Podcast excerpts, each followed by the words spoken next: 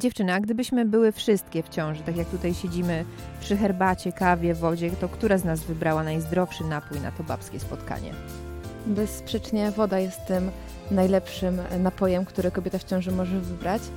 Natomiast to też nie jest tak, że herbata i kawa nie może się znaleźć w jej, w jej jadłospisie.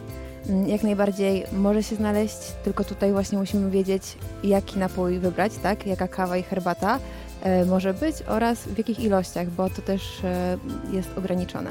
No dobrze, a wy co tam macie w kubeczkach? U mnie oczywiście woda. U mnie akurat lekki napar herbaty. Czyli ja mam kawę w kubku, to już wiadomo, kto z nas na pewno w ciąży nie jest. Dzień dobry, a może dobry wieczór. Wszystko zależy od tego, o jakiej porze słuchany jest ten podcast. Nazywam się Kalina Gierblińska i bez względu na porę serdecznie zapraszam wszystkich Państwa na pierwsze spotkanie z cyklu Dietetyka Podcast Wiedzy, który powstaje we współpracy z wydawnictwem PZWL.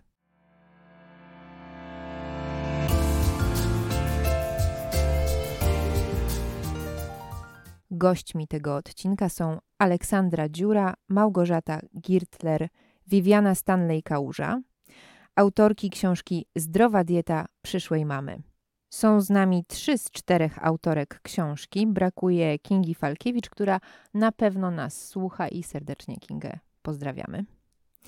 Autorki są absolwentkami Warszawskiego Uniwersytetu Medycznego, założycielkami sekcji żywienia matki i dziecka Studenckiego Koła Naukowego, które na co dzień zajmują się popularyzacją zdrowego żywienia kobiet w ciąży, dietetycznego wspomagania leczenia niepłodności oraz zwiększania świadomości w zakresie spożycia suplementów. Dzień dobry dziewczyny, dziękuję, że jesteście dzisiaj z nami. Cześć, Cześć Ola, w czasie ciąży organizm kobiety, jak wiemy, przechodzi różne, różne zmiany, a używając porównania rodem właściwie z technologii komputerowej, można byłoby powiedzieć, że organizm kobiety instaluje nowe oprogramowanie. I zresztą pojawia się w Waszej książce coś takiego jak programowanie metaboliczne. Czym ono jest i dlaczego tysiąc pierwszych dni dla kobiety w ciąży jest takie ważne?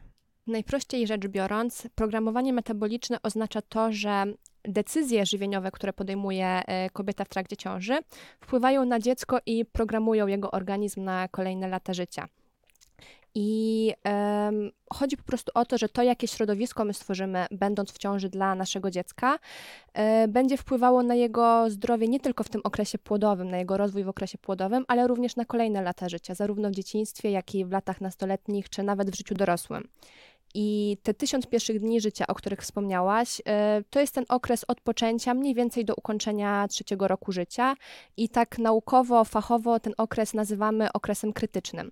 I on się nazywa okresem krytycznym, dlatego że właśnie w tym czasie jakiekolwiek nieprawidłowości, czyli na przykład niedobory pokarmowe, ale również nadmiary, bo my często skupiamy się na niedoborach, a trzeba pamiętać, że nadmiary pokarmowe również mogą się okazać niebezpieczne. Y, tutaj nieprawidłowości w tym okresie mm, ciąży mogą rzutować tym, że u dziecka w okresie dzieciństwa, czy latach nastoletnich, czy w życiu dorosłym pojawią się e, problemy z masą ciała, skłonność do otyłości, nadciśnienia tętniczego czy cukrzycy.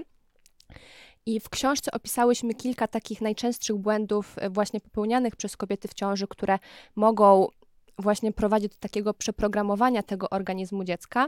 Natomiast dzisiaj chciałabym e, powiedzieć o takim jednym najważniejszym i właśnie najczęstszym obserwowanym, e, najczęściej obserwowanym problemie, którym jest nadmierna masa ciała e, u kobiety w ciąży, ponieważ ona e, najczęściej spowodowana jest e, spożywaniem żywności wysoko przetworzonej, e, będącej źródłem dużej ilości cukru, tłuszczu i soli. I zarówno nadmierna masa ciała kobiety w ciąży, jak i spożywanie tych produktów e, predysponuje dziecko do zarówno makrosomii, czyli nadmiernej masy urodzeniowej, jak również tego, że potem w kolejnych latach życia to dziecko będzie miało nadmierny apetyt i ten apetyt będzie ukierunkowany właśnie na żywność tego rodzaju, tak? Więc e, wtedy jest zwiększone ryzyko właśnie e, nadmiernej masy ciała, problemów z cukrzycą, e, chorób sercowo-naczyniowych czy nadciśnienia tętniczego. I mimo, że to słowo programowanie jest bardzo specyficzne i dla wielu osób e, może wydawać się co najmniej dziwne, to naprawdę jest to temat, który jest bardzo dobrze przebadany, który ma bardzo, mm, bardzo solidne podstawy naukowe i dlatego jest to coś, czym kobiety w ciąży powinny się zainteresować, bo dbanie o siebie w ciąży to jest również inwestycja e, w przyszłość naszego dziecka. Rozumiem, że w takim razie kobieta w ciąży powinna w pewnym sensie e, zastanowić się nad tym, czy nie warto byłoby udać się na kurs takiego przyspieszonego e, IT z żywienia, bo wszystko, co kobieta w ciąży spożywa w tym właśnie e, okresie, jest bardzo ważne dla późniejszego zdrowia dziecka. Więc w takim razie, może Viviana, powiedziałabyś naszym słuchaczom, wśród których z pewnością są przyszłe mamy, jakie są największe błędy żywieniowe kobiet w ciąży? Taki top 5 tutaj możemy odwołać się do wszystkiego i do różnego rodzaju mitów. Myślę, że mm, ten nasz ranking e, zaczęłabym od takiego skrajnego podejścia do diety. E, takiego mm, braku zdroworozsądkowego właśnie spojrzenia na to nasze odżywianie. E, I z jednej strony właśnie są kobiety, które bardzo, tu, bardzo krytycznie podchodzą do tego, co jedzą. Boją się napić łyka coli, czy na przykład zjeść garść chipsów. E, I to nie jest dobre, bo niestety nie jesteśmy w stanie zrobić tak, żeby ta dieta była w 100% idealna. Z drugiej strony z drugiej strony właśnie są kobiety, które w ogóle nie przykładają uwagi do tego, co zjadają, nie dbają e, o jakość tej żywności i nawet tutaj w momencie, kiedy planują ciążę i mają na przykład nadmierną masę ciała, no to niestety, ale mm, nic nie robią w tym kierunku, żeby ją unormować. I pamiętajmy o tym, że oprócz tego, że dbamy o nasze zdrowie fizyczne, to chcemy też zadbać o to zdrowie psychiczne. Czyli jeżeli takiej kobiecie w ciąży e, przez cały tydzień chodzi po głowie jakiś batonik, to nie znaczy, że nie może go zjeść, bo tutaj też ważne jest to nasze samopoczucie i po prostu, tak jak wspomniałam, musimy patrzeć na to zdrowo, rozsądkowo i znaleźć tą równowagę pomiędzy mm, tymi, e, tym podejściem do odżywiania. Mm, jako drugi taki y, częsty y, i wydaje mi się, że mm, dosyć duży błąd E, jest e, ilość wypijanych płynów. Mówiłyśmy sobie tutaj e, już o mm, napojach, tak jakie wybierać, natomiast kwestia właśnie jest, ile tych płynów powinna mm, kobieta w ciąży wypijać. Średnio to jest około 2 do 2,5 litra mm, na dobę, więc jest to dużo. I jeżeli my nie zwrócimy uwagi na to, żeby wypijać dokładnie właśnie taką ilość, no to będzie ciężko to zrealizować. I mam tutaj takie właśnie obserwacje, że jednak tych, tych płynów jest zbyt mało wypijanych. Więc to jest e, jako ten e, drugi, e, drugi nasz błąd, który możemy sobie tu przywołać. Też zauważyłam takie dosyć niebezpieczne podejście do preparatów ziołowych, e, które, ponieważ one kojarzą nam się z czymś naturalnym, tak? E, zioła, preparaty ziołowe, coś naturalnego, natomiast e, niestety tak nie jest. W ciąży, jeżeli sięgamy po różnego rodzaju zioła i preparaty ziołowe, nie kontrolując, nie znając, nie znając ich właśnie mm, ewentualnych skutków, no to możemy doprowadzić tutaj do zagrożenia ciąży, a także do wystąpienia chorób e, czy nawet śmierci dziecka. Więc musimy tutaj e, bardzo mieć to na uwadze i skonsultować każde takie przyjęcie takiego preparatu z lekarzem. E, więc na to też bym zwróciła dużą uwagę. Też myślę, że same suplementy są e, traktowane w dwojaki sposób. Też tutaj e, również nie ma takiego mm, racjonalnego podejścia. Z jednej strony są kobiety, które uważają, że im więcej wezmą tych suplementów, tym będą zdrowsze, tym lepiej to wpłynie e, na ich dziecko, na tą ciążę. Z drugiej strony są kobiety, które uważają, że kiedyś nie brano suplementów, że dieta powinna wystarczyć, skoro one o tą dietę dbają. No nie jest tak. E, w ciąży zapotrzebowanie na różne składniki e, zwiększa się, więc jest trudno je zrealizować. E, co więcej, niektóre składniki nie da się dostarczyć wraz z dietą, więc tutaj trzeba też je uzupełnić. I tutaj też, jak właśnie Ola powiedziała, tak, że niedobory i nadmiary będą szkodliwe, więc tutaj też szukamy tego złotego środka. E, I jako ostatni taki e, błąd, chociaż tak naprawdę też bardzo, bardzo ważny, e, na szczęście o tym się mówi teraz coraz więcej na, na temat jedzenia za dwoje, tak? Tutaj mm, to najczęściej pojawia się w starszych pokoleniach, gdzie przyjmuje się, że kobieta w ciąży powinna jeść za dwie osoby, no bo w brzuchu ma dziecko.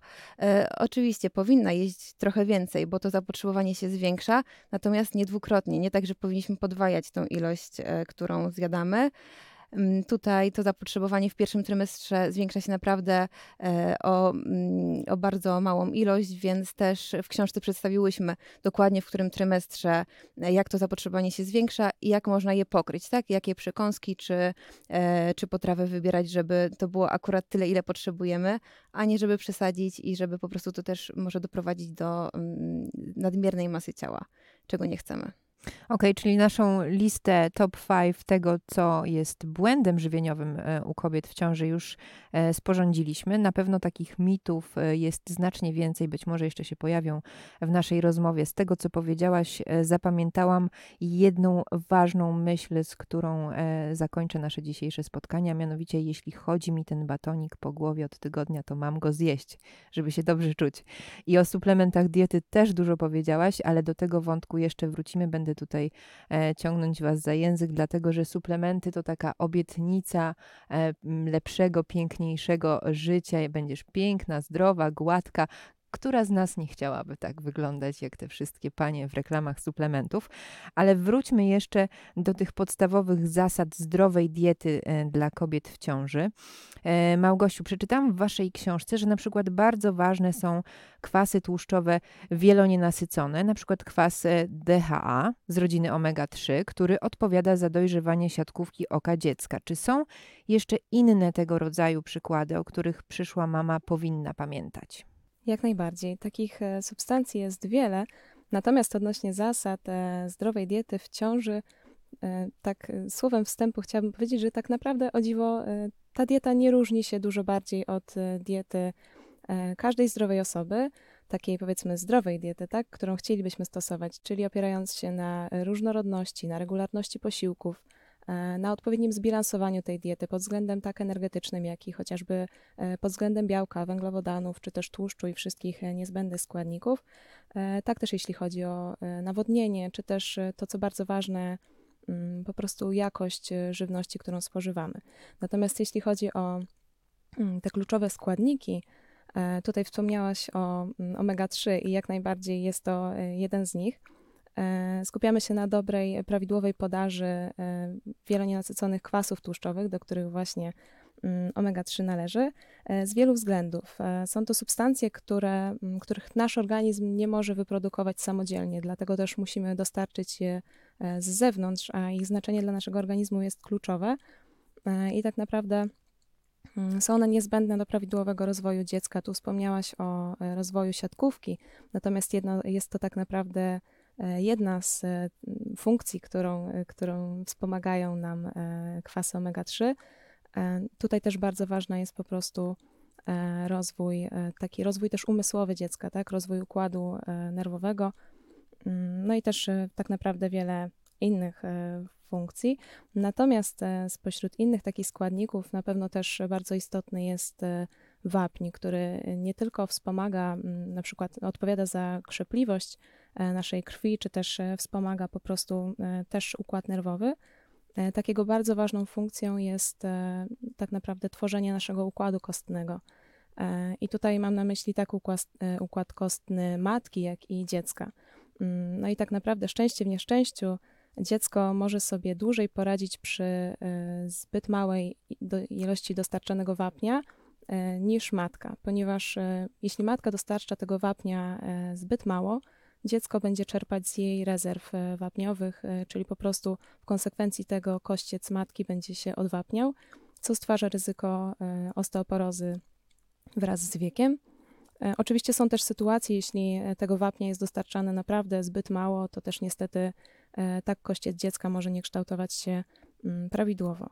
E, zaraz obok wapnia można wymienić witaminę D, która również wspomaga właśnie tą gospodarkę e, wapniowo-fosforanową i odpowiada za regulację mineralizacji kości.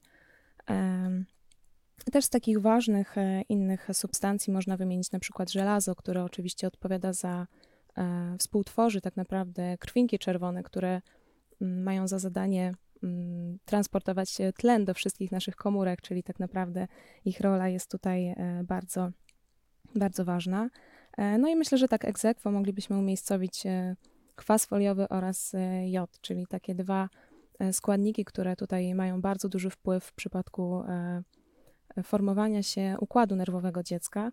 E, I co jest też bardzo ważne, e, tutaj właściwie zwłaszcza jeśli chodzi o kwas foliowy, e, że zależy nam, by odpowiednia ilość kwasu foliowego była dostarczana nie tylko w trakcie ciąży, ale tak naprawdę jeszcze przed nią, kiedy na przykład myślimy o zajściu w ciążę albo po prostu mamy, mamy taką możliwość, ważne, żeby kobiety w wieku prokreacyjnym po prostu przyjmowały ten kwas foliowy, celem po prostu zapewnienia prawidłowego rozwoju e, dziecka, ponieważ kwas foliowy odpowiada za rozwój e, cewy nerwowej, e, czyli tak naprawdę podstawy układu nerwowego u dziecka.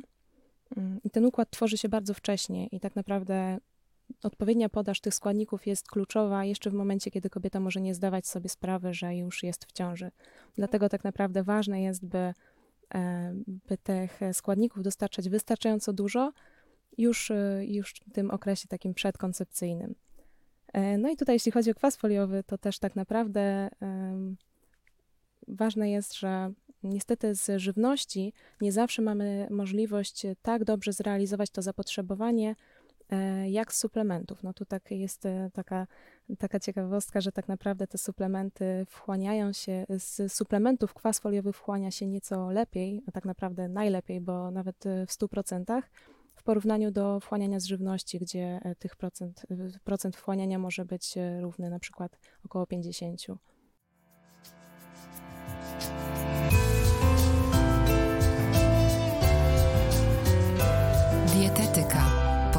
Wiedzy.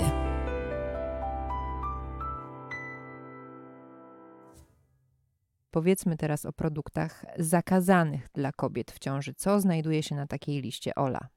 Tak, to tutaj trzeba powiedzieć, że to jest e, taki temat, który wśród kobiet w ciąży chyba właśnie budzi najwięcej pytań i wątpliwości.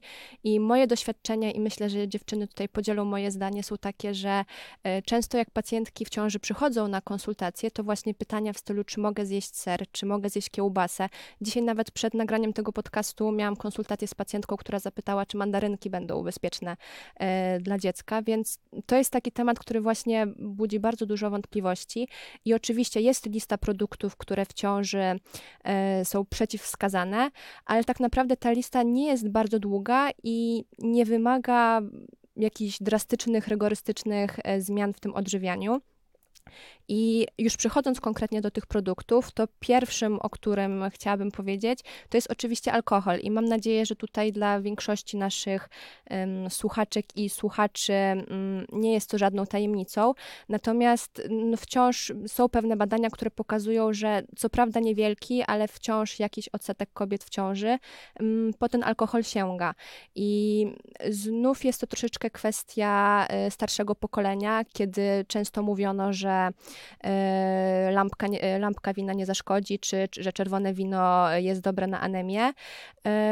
Tak naprawdę są to mity i bardzo niebezpieczne mity, bo e, w tej kwestii stanowiska wszystkich ekspertów, ginekologów i położników są bardzo jasne i mówią o tym, że nie ma czegoś takiego jak dawka, jak bezpieczna dawka alkoholu w ciąży i że alkohol jest szkodliwy na każdym etapie ciąży, czyli nie ma znaczenia, czy to będzie wino, czy to będzie piwo, czy mocniejszy alkohol, ani czy kobieta sięgnie po niego w pierwszym, w drugim czy w trzecim trymestrze. W każdej z tej sytuacji ten alkohol może mieć i z dużym prawdopodobieństwem miałby negatywne konsekwencje, jeśli chodzi mm, o rozwój dziecka. Y, jeszcze w temacie alkoholu chciałam poruszyć kwestię y, takich bezalkoholowych odpowiedników alkoholu. Y, teraz mamy już całkiem spory wybór, jeśli chodzi o piwa bezalkoholowe, o wina bezalkoholowe. Natomiast to, co jest ważne dla kobiet w ciąży, to to, że mimo, że nazwa bezalkoholowe może sugerować, że te napoje są całkowicie pozbawione alkoholu, to w niektórych z nich śladowa ilość alkoholu może występować. To jest najczęściej do 0,5%, więc niewiele, ale biorąc pod uwagę, że w ciąży mm, tej bezpiecznej dawki alkoholu nie ma, y, tutaj kobiety w ciąży powinny kierować raczej w stronę tych produktów, które mają wyraźnie napisane na etykiecie, że zawartość alkoholu w nich e, wynosi 0%. E, I tutaj już kontynuując też e, kwestię napojów, jeśli chodzi o produkty zakazane czy przeciwwskazane w ciąży, e, to pojawia się również kawa, która no jest takim napojem, bez którego wiele osób nie wyobraża sobie, sobie dnia, a przynajmniej poranka. I tutaj w kawie oczywiście najbardziej problematyczna jest kofeina, która budzi najwięcej wątpliwości, jeśli chodzi o bezpieczeństwo jej spożycia w ciąży. Natomiast obecne rekomendacje są takie, że mm, kofeina spożyta w ilości 200-300 mg dziennie będzie bezpieczna. I e, taka ilość kofeiny znajduje się mm, średnio w dwóch, trzech e, filiżankach kawy. Tutaj e, w książce, w, mm, w sekcji poświęconej kawie przedstawiłyśmy dokładną tabelkę z różnymi rodzajami kawy, w której są wyliczone te zawartość, zawartości kofeiny w jednej porcji. Natomiast trzeba też pamiętać, że ta kofeina odnosi się do wszystkich produktów, czyli nie tylko kawy. Kofeinę znajdziemy też w w herbacie, w suplementach, których e, oczywiście też będziemy mówić, że e, suplementy z kofeiną nie są absolutnie polecane z kobiet, e, kobietom w ciąży, ale są takie dostępne na rynku i wiele osób decyduje się na którymś etapie nimi wspomagać. Mm. W temacie produktów zakazanych chciałam też y, powiedzieć o podrobach, a w szczególności o wątróbce, y, która jest odradzana ze względu na wysoką zawartość witaminy A w postaci retinolu. I bardzo często kobiety w ciąży słyszą i wiedzą o tym, że mm, w tym okresie niepolecane są kuracje dermatologiczne czy kosmetologiczne z preparatami zawierając, y, zawierającymi retinoidy, czyli właśnie pochodne tej witaminy A i retinolu, ale nie wiedzą, że właśnie na przykład wątróbka jest najbardziej skoncentrowanym źródłem tych substancji i z tego względu nie powinna być spożywana w ciąży, ponieważ nadmierne ilości e, tego retinolu mogą uszkadzać układ nerwowy, e, powodować wady rozwojowe e, czy wady twarzoczaszki, a biorąc pod uwagę, że absolutnie nie jest to produkt, bez którego nie da się odpowiednio zbilansować diety.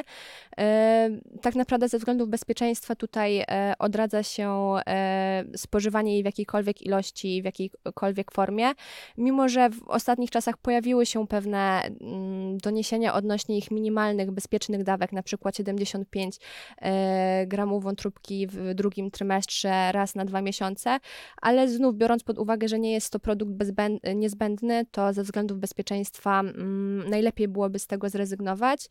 E, oczywiście w temacie produktów zakazanych e, warto też wspomnieć o kwestii takich zanieczyszczeń mikrobiologicznych, czyli e, tym, że produkty z mleka niepasteryzowanego które teraz y, można spotkać raczej wyłącznie na przykład przy mleku z mlekomatach, czy przy takich lokalnych jarmarkach, y, bazarach, straganach. Y, również surowe mięso, surowe ryby. Tutaj ze względu na ten brak obróbki termicznej, który mógłby mm, usunąć wszelkie zanieczyszczenia, nie są to produkty polecane kobietom w ciąży, ze względu na wysokie ryzyko zatruć pokarmowych, zakażeń bakteryjnych, na które kobiety w ciąży są bardziej podatne ze względu na nieco obniżoną pracę e, układu immunologicznego, ale też ze względu na to, że takie zakażenia, mm, które u kobiety mogą dać standardowe objawy, takie żołądkowe i litowe, dla dziecka mogą mieć e, dużo poważniejsze konsekwencje. Na pewno więcej na ten temat e, przyszłe mamy będą mogły znaleźć w książce, którą nasze dzisiejsze gościnie przygotowały dla nas jako propozycję, czyli zdrowa dieta przyszłej mamy. Mówiłaś dużo o mitach. Mitów należy się ustrzegać, wystrzegać i omijać je szerokim łukiem, a z pewnością kieliszek z winem na pewno trzeba omijać szerokim łukiem. E, mówiłyśmy też o, o, suplementach. E, już parę razy ten temat przewinął się w Waszych wypowiedziach, więc wróćmy teraz do tego.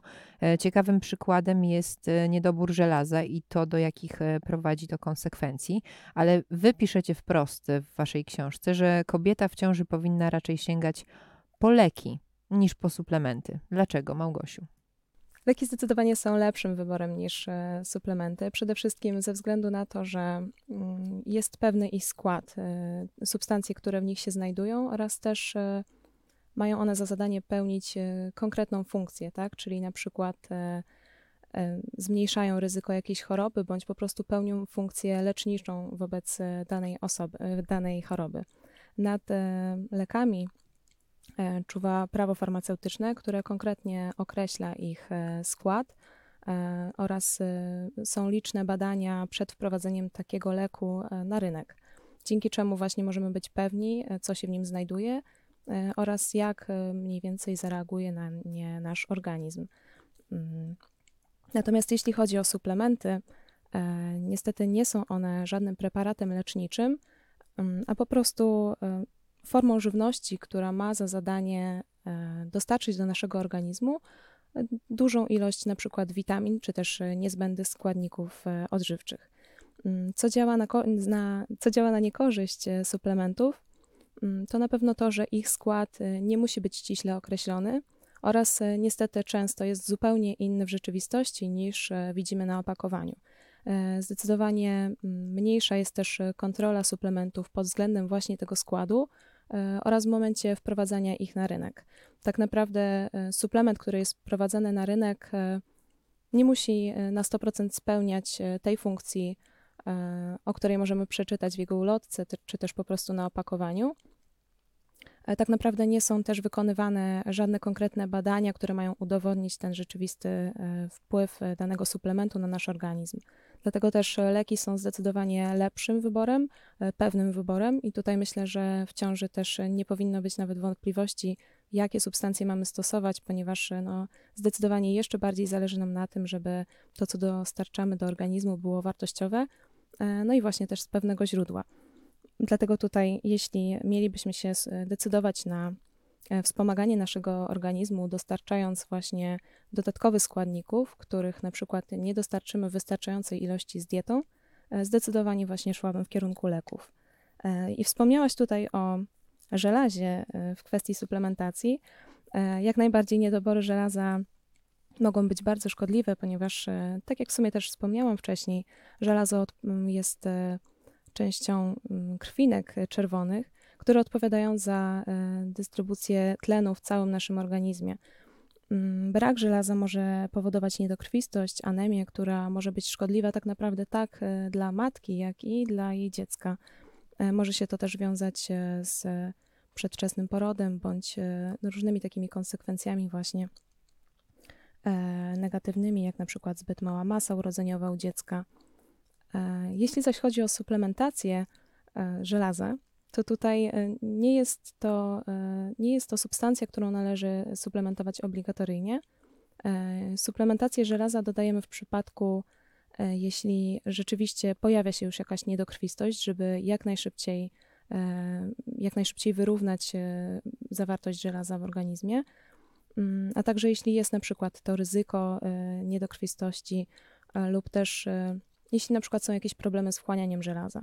Ilość suplementowanego żelaza tak naprawdę właśnie zależy od e, tego stopnia niedokrwistości bądź też e, ryzyka. Po prostu są tutaj zupełnie różne dawki, e, których możemy nie, może nie będziemy teraz przytaczać.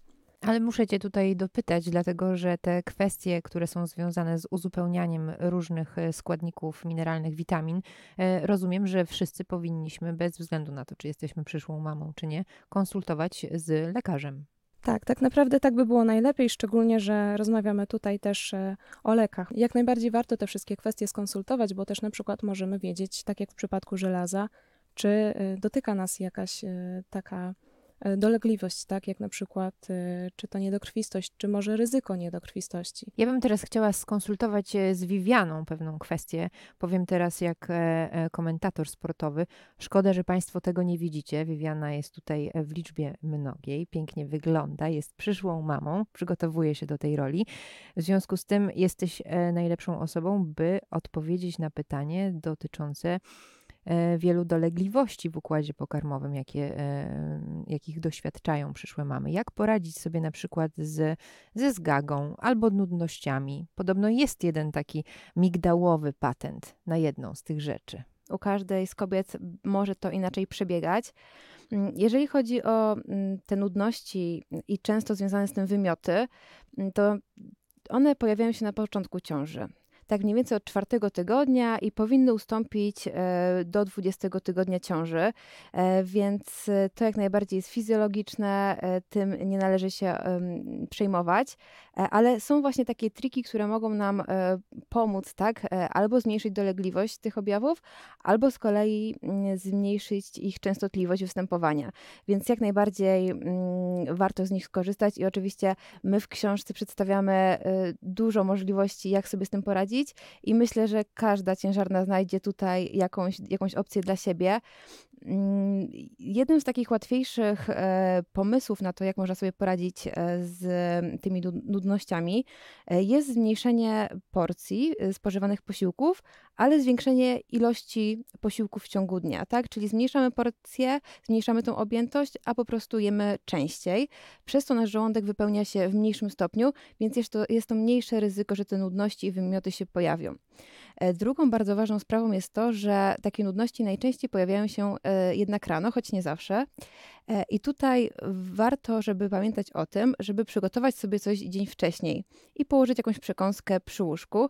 W momencie, żeby kiedy się budzimy, tak, otwieramy oczy i pierwsze to, to możemy sobie coś zjeść, a nie wstawać i dopiero myśleć, planować, co będziemy przygotowywać.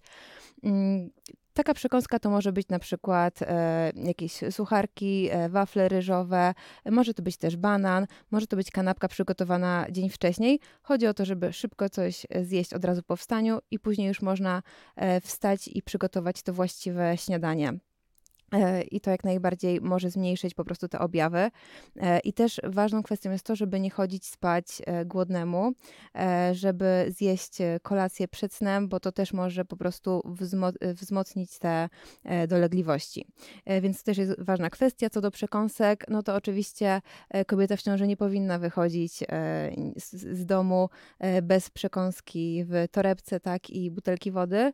Mm, tutaj przekąski też, no teraz mamy bardzo szeroki wybór już to może być naprawdę jakiś taki zdrowy batonik, y, to może być y, mm, owoc, to może być jakieś warzywo. Teraz są też takie musy warzywne, warzywno-owocowe, owocowe. Naprawdę wybór jest duży, więc każdy znajdzie coś dla siebie. Mm, a to w sytuacji, kiedy taka mama się źle poczuje, to po prostu naprawdę mm, pomaga. E, też właśnie te migdały, o których wspomniałaś. E, tutaj faktycznie migdały mogą e, zmniejszać e, te, te dolegliwości, tylko co ważne, migdałów jemy kilka co 2-3 godziny, bo też pamiętajmy, że migdały i ogólnie orzechy są to składniki, które są, mają bardzo wysoką kaloryczność, więc jeżeli będziemy co 2-3 godziny zjadać garść orzechów, no to też to się przełoży na to, że ta masa może nam nadmiernie wzrastać. Czyli co 2-3 godziny kilka orzechów orzechów, e, to powinno wystarczyć i e, tutaj pomóc w tych dolegliwościach. E, też takim znanym składnikiem jest imbir i tutaj no mam na myśli korzeń, korzeń imbiru. Taki imbir możemy albo mm, dodawać na przykład do wody, tak, do, do jakiejś herbaty mm, owocowej czy do mleka, Również e, możemy e, dla tych odważniejszych e, rzucić takie plasterki imbiru. Tylko tutaj trzeba pamiętać o tym, że imbir nie działa mm, na, na to, co nam się teraz dzieje, tak? Czyli jeżeli mamy te nudności, to nie bierzemy tego imbiru, żeby nam pomógł, tylko on działa profilaktycznie. Czyli stosując go regularnie, powinien zmniejszyć częstotliwość pojawiania się tych nudności.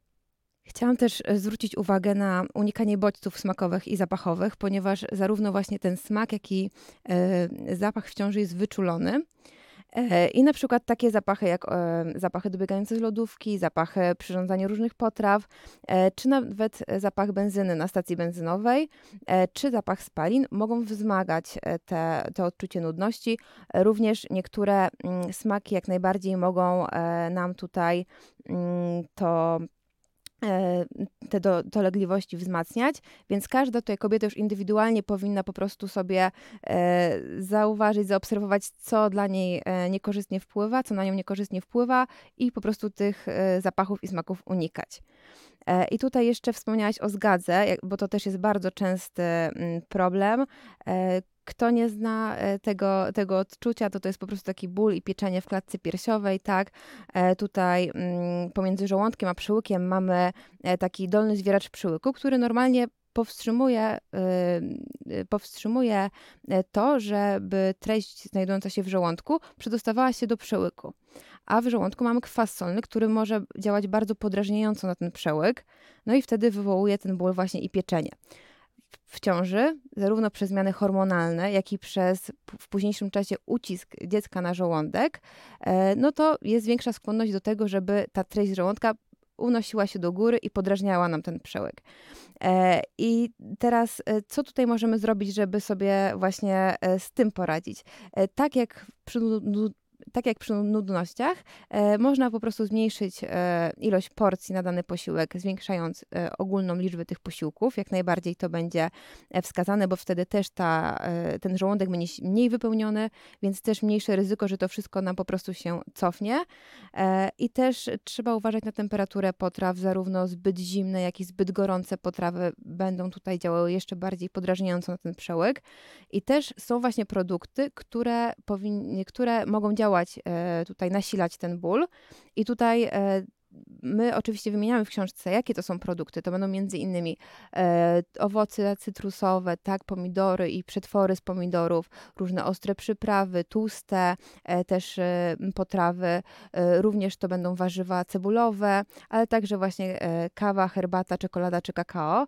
E, tylko tutaj też jest właśnie ta kwestia indywidualności, bo na jedną kobietę poszczególne składniki będą działały dobrze, będzie je tolerowała, a inne będą niestety wzmagały tą zgagę, więc trzeba siebie po prostu obserwować i na tej podstawie dobierać e, to, co będzie zjadane. E, I co zrobić w sytuacji, kiedy już ta zgaga niestety wystąpi? No to wtedy możemy e, sięgnąć po produkty mleczne czy, czy samo mleko, tak, które będą tutaj działać łagodząco. E, również dobrym pomysłem będzie taki klejk siemienia lnianego. E, przepis oczywiście tutaj też e, zamieściłyśmy taki klejk przygotować. On też będzie tutaj działał tak łagodząco i też w wypadku tej zgagi mogą się okazać przydatne migdały i imbir. Więc tak jak mówiłam, tych możliwości jest naprawdę dużo i no mamy tutaj naprawdę nadzieję, że każda, każda ciężarna znajdzie coś, co jej tutaj pomoże sobie z tymi dolegliwościami po prostu poradzić. Czuję, że mam coraz więcej wspólnego z kobietami w ciąży, dlatego że przy łóżku rzeczywiście przechowuję jakieś przekąski, nie chodzę głodna nigdy spać, a kiedy wychodzę z domu, zawsze mam przy sobie jakąś przekąskę. No i ten batonik, znowu batonik się pojawił w naszej rozmowie. co bardzo mnie ucieszyło, bo już wiem, e, po co zaraz sięgnę do torebki, jak e, skończymy naszą lekkostrawną rozmowę. E, drogie dziewczyny, jest jeszcze parę innych tematów, o które na pewno chciałyby zapytać Was jako ekspertki przyszłe mamy. I jednym z takich tematów, który myślę, że jest dzisiaj bardzo na topie, to jest temat związany z odpornością w ciąży w czasach COVID-19. Czuję, że tu poruszamy jeden z najważniejszych e, wątków. Co jeść w ciąży, żeby wzmocnić organizm, który przecież e, z powodu właśnie ciąży jest naturalnie bardziej narażony na różnego rodzaju choroby. Małgosiu. Przede wszystkim mm, odporny organizm to tak naprawdę zdrowy organizm, zdrowy organizm, czyli skupiamy się nad tym, żeby e, nasza dieta była po prostu zdrowa, tak, żeby właśnie prawidłowo bilansować te posiłki, co też po prostu e, zmniejszy ryzyko ewentualnych niedoborów. Nasz organizm w każdym aspekcie będzie mógł funkcjonować prawidłowo, dzięki czemu też prawidłowo będzie radził sobie z e, wszelakimi patogenami, które po prostu w razie napotkania ich powinien zwalczyć. Natomiast mamy oczywiście mm, różne produkty, które mm, szczególnie pomagają chronić nasz organizm. Natomiast są to tak naprawdę produkty, które pojawiają się typowo w naszej diecie. E, przede wszystkim powiedziałabym, że duża ilość warzyw i owoców, świeżych warzyw i owoców, które e, dostarczają nam wielu właśnie bardzo cennych składników, tak tutaj też e, witamin, czy też składników mineralnych, o których już wielokrotnie wspominaliśmy. Mają też działanie bardzo przeciwzapalne, które wspomaga nasz organizm, mm, no i jakby pomaga sobie właśnie radzić z tymi wszelkimi patogenami. Czy też na przykład warzywa cebulowe. Tutaj już nie przez wszystkich lubiane, natomiast nawet dodatek e, jakiejś cebuli do, e, do wszelkich po prostu dań, jako jakaś taka baza do tego posiłka, tak? Częściowo, e, częściowa z pośród dodawanych warzyw. do tego danego dania, czy też na przykład czosnek. Właśnie produkty bardzo bakteriobójcze, grzybobójcze, które wspomagają takie proodpornościowe działanie naszego organizmu. Myślę, że też tutaj kiszonki bardzo nas w tym wspomogą, ponieważ czy też właśnie E, ogórki czy kapusta, natomiast mówimy tutaj o takich e, kiszonych, fermentowanych produktach, tak, a nie tych kwaszonych, które są tak naprawdę ukwaszone przy pomocy octu oraz jakiegoś dodatku cukru, tylko właśnie te kiszone, które zawierają e, odpowiednie bakterie, które bardzo wspomagają naszą florę bakteryjną przewodu pokarmowego, dzięki czemu też bardzo wspierają ten nasz organizm. Myślę, że też tutaj witamina D, która jest takim też naszym naszą taką dużą mm, ochroną. No i też zapomniałam o ważnej kwestii, bo kwestie żywieniowe tutaj bardzo są istotne, ale myślę, że też e, ważny jest odpowiedni odpoczynek, odpowiednia ilość snu i po prostu regeneracja, żeby ten nasz organizm mm, nie musiał cały czas działać na takich najwyższych obrotach, tylko żeby po prostu miał chwilę, żeby odsapnąć i to też e, po prostu złączone w całość razem ze zdrową dietą, z takim dbaniem o siebie, e, z aktywnością, jeśli możemy sobie na to pozwolić, to stworzy taką wspaniałą całość, e, by chronić nasz organizm przed ewentualnymi po prostu zagrożeniami czyhającymi. No właśnie, mamy nadzieję, drodzy Państwo, drodzy słuchacze, drogie przyszłe mamy, że odpoczywacie w trakcie słuchania naszej rozmowy na temat tego, jak ważna jest zdrowa e, dieta dla przyszłej mamy. E, a jeżeli chodzi o wegetarianizm, weganizm albo dietę bezglutenową, czy można taką dietę kontynuować przez te dziewięć wyjątkowych miesięcy, a może planując ciąży, trzeba z takich diet zrezygnować? Czy takie diety są bezpieczne, Ola? E, tutaj to mm, jest bardzo ważny temat ze względu na to, że popularność tych diet jest bardzo wysoka i stale rośnie. A tak naprawdę wspólnym mianownikiem tych e, diet jest to, że to są diety eliminacyjne, czyli wykluczające e, konkretną grupę produktów. I to, co często jest dość problematyczne właśnie w kontekście stosowania diet eliminacyjnych, jest to, że osoby, które decydują się na takie diety, zbyt dużą uwagę poświęcają na mm, sam aspekt wykluczenia konkretnych e, produktów czy grup produktów z diety, nie do końca myśląc czy zdając sobie sprawę z tego, że każdy, każdy produkt, a zwłaszcza jeśli mówimy o jakiejś dużej, szerokiej grupie, na przykład e, o mięsie czy o, czy o wszystkich e, produktach mlecznych, te produkty czy grupy produktów wymagają zastąpienia innymi produktami o podobnej wartości odżywczej i wartości kalorycznej. I w kontekście ciąży bardzo ważne jest to, czy takie diety były stosowane już przed ciążą i po prostu kobieta zachodzi w ciąży i będzie je kontynuować w ciąży. E, w takiej sytuacji, no na przykład jeśli mówimy o diecie bezglutenowej u kobiety chorującej na celiakię, to jak najbardziej kontynuowanie diety bezglutenowej będzie, wskazanie, e, będzie, wskaz będzie wskazane, ponieważ tutaj ta dieta bezglutenowa będzie po prostu elementem terapeutycznym celiaki. Natomiast zaczynanie diety bezglutenowej bez wskazań medycznych w trakcie, y, na początku ciąży mogłoby być dość ryzykowne, biorąc pod uwagę, że, że sam okres ciąży wiąże się da, dla kobiety z wieloma zmianami w sferze prywatnej, zmianami w życiu, y, to mm, zaczynanie diety, która też wymaga y, zdobycia pewnej wiedzy, zwiększenia świadomości, y, na nowo nauczania się komponowania tych posiłków na nowej diecie, tak aby one wciąż były zbilansowane, może być w pewien sposób utrudnieniem, biorąc też pod uwagę dolegliwości, o których wcześniej mówiła Viviana, czyli nudności i zgaga, które mm, Niektó- w niektórych przypadkach są tak nasilone, że wręcz uniemożliwiają spożywanie posiłków e, w takiej ilości, jaka byłaby adekwatna do zapotrzebowania, e, do zapotrzebowania w ciąży, więc dodatkowe eliminacje mogą być po prostu bardzo, mm, bardzo problematyczne. Natomiast jeśli chodzi o wegetarianizm i weganizm, e, tutaj jeśli chodzi o takie naukowe stanowiska, to one są dość jasne i mówią o tym, że są to diety e, całkowicie bezpieczne e, na każdym etapie życia, również u kobiet w ciąży. Oczywiście pod warunkiem tego, że są prawidłowo zbilansowane. I tutaj w tych dietach pod kątem ciąży to, co może być najbardziej problematyczne, to to, że te diety mogą wiązać się ze zwiększonym ryzykiem niedoboru białka, białka, żelaza czy kwasów omega-3, jeśli mówimy też e, o wykluczeniu ryb. A jak już wspominałyśmy też kilkukrotnie wcześniej e, podczas naszej rozmowy, są to składniki bardzo, bardzo ważne dla kobiet w ciąży, więc nie wystarczy wyeliminować produktów mięsnych, produktów mlecznych czy ryb z diety, musimy je też czymś zastąpić. I tak jak, mm, jak eliminujemy na przykład mięso, które jest źródłem przede wszystkim białka i żelaza, musimy je zastąpić, czy to nasionami roślin strączkowych, które będą dostarczały również białka, czy zadbać o to, aby dieta zapewniała mm, maksymalnie, e, maksymalnie wysokie wykorzystanie składników pokarmowych, na przykład tego żelaza, poprzez między innymi unikanie popijania posiłków e, kawą czy herbatą, która zmniejsza wchłanianie tego żelaza. Nie zdążyłyśmy powiedzieć e, Państwu, jak zmienić zwykły food w superfood i być supermam. I na przykład, co nam da to, że do owsianki dodamy maku. E, I bardzo dobrze, że nie powiedzieliśmy o tym, dlatego że e, mam nadzieję, że większość z Państwa po wysłuchaniu naszej rozmowy sięgnie po e, książkę pod tytułem Zdrowa dieta przyszłej mamy.